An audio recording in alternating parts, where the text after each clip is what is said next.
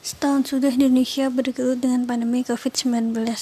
Segala aktivitas masih dilakukan di rumah saja, terutama sekolah dengan belajar dari rumah saja. Tentunya membuat anak sangat merindukan teman-temannya. Sebagai orang tua, kita harus membantu anak-anak untuk tetap bisa bersosialisasi dengan teman-temannya walaupun di tengah pandemi.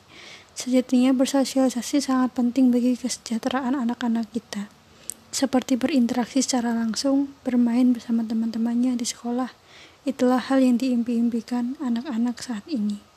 Apalagi menurut penelitian yang disusun oleh Ferrer M. Fugate E. dalam The Importance of Friendship for School Age Children di University of Florida, menunjukkan bahwa persahabatan sangat penting bagi perkembangan anak-anak kita. Misalnya, anak-anak tidak membentuk ikatan dengan anak-anak lain mungkin mengalami perjuangan kesehatan mental di kemudian hari. Oleh sebab itu, walau di tengah pandemi, orang tua harus berusaha membuat anak bisa berteman dengan orang lain agar mereka tidak merasa kesepian.